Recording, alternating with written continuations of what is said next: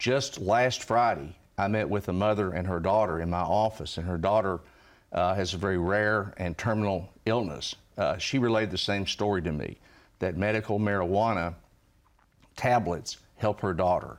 Now, I believe that if it helps those kids, it ought to be legalized. Nobody's shown me any proof uh, of any harm that it does. The only things that I've heard come forth is the fact that medical marijuana does help some people, and I think it ought to be legalized. I think that issue needs to be resolved by the General Assembly. Uh, I don't believe that prosecutors uh, can just disregard the law, although I support what he did, but I do think and I'll push for and advocate that the General Assembly make those changes if I'm elected Attorney General. But there's no question we've got too many low level, nonviolent drug offenders in jail that mm-hmm. can't make bail. Bail's a serious issue in this state.